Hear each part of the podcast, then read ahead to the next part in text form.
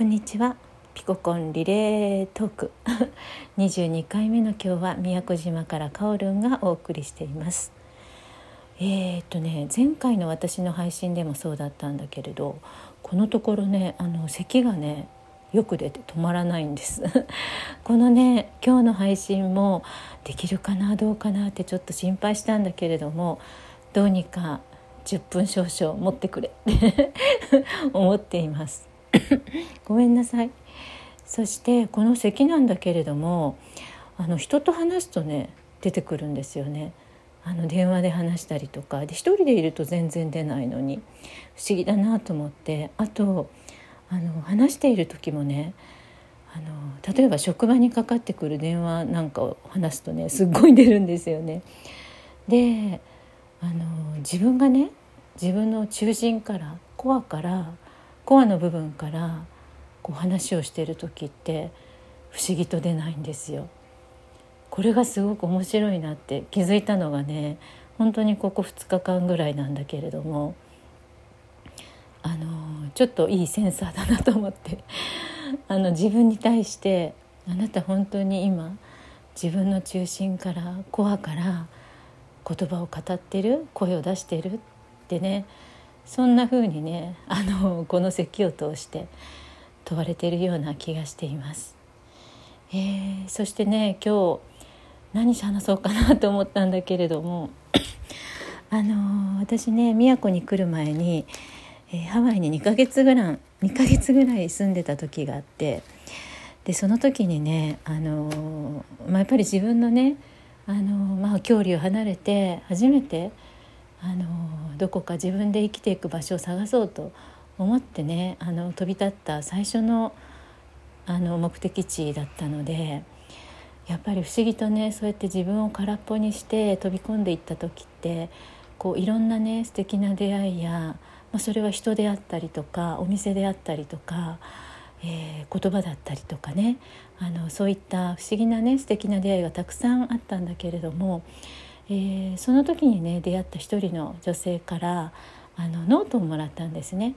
分厚いしっかりとした表紙のノートで。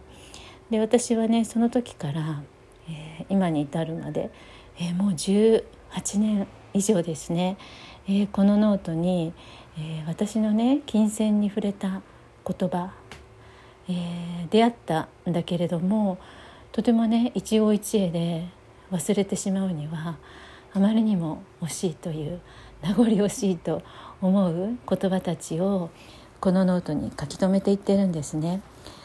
あの英語のものもあれば日本語のものもありまた新聞の切り抜きもあったりとか、えー、テレビでふと触れた言葉があったりとかあのそんなねあのキラキラと輝くね宝石のような言葉たちがこのノートには集まっていて18年の間自分が何にこう感動し何が私の金銭に触れどういった言葉にね、あの私の心が動いたのかっていうのがねあのこれを読み返してみるととてもねその時の、えー、自分の日々とともにね蘇るんですよね。でね今日はふとこのノートを取り出してあのオラクルカードのようにねあのパッとその時開いた時に出てきた言葉を、まあ、ここでシェアしたいなと思ってで私自身もね今の私にねどんな言葉がね過去から、えー、ギフトとして送られてくるのかなってねそんなちょっと 占い気分でやってみたいなって思ってます。えー、それではねパッと開きます。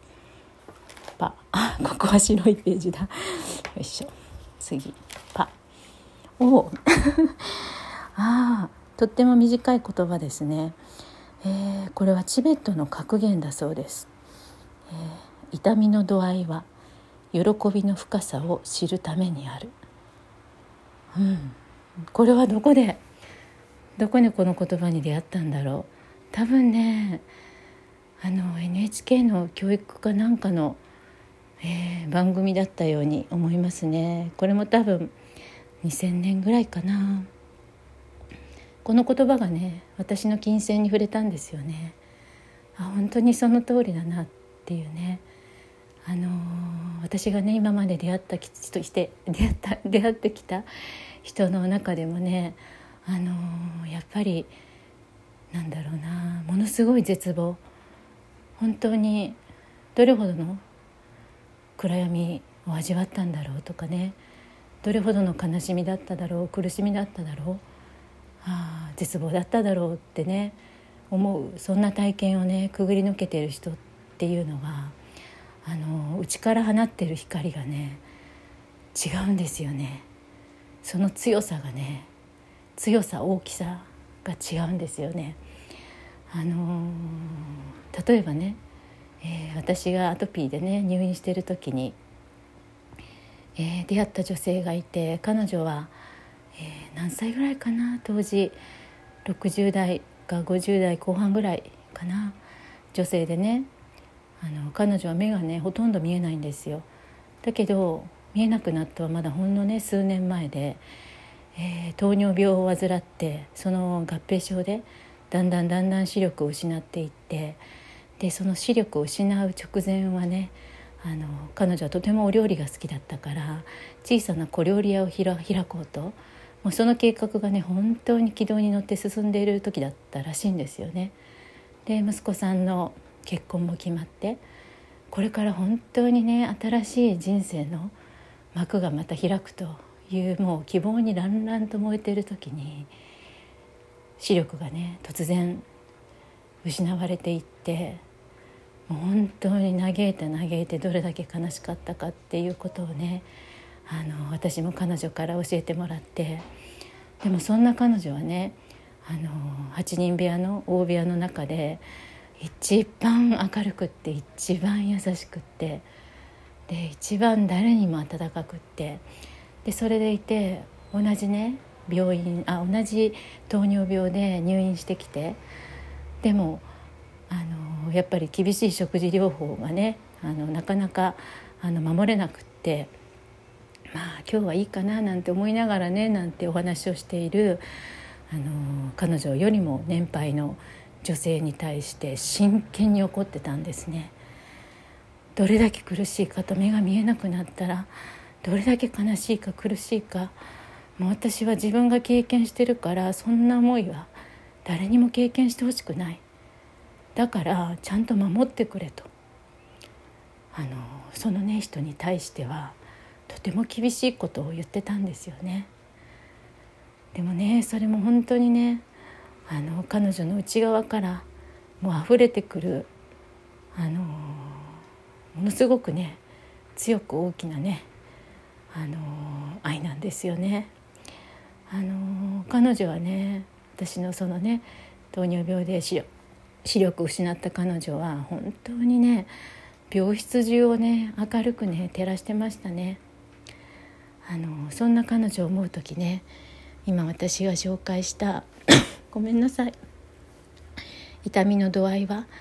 喜びの深さを知るためにあるというのもね彼女はきっとねその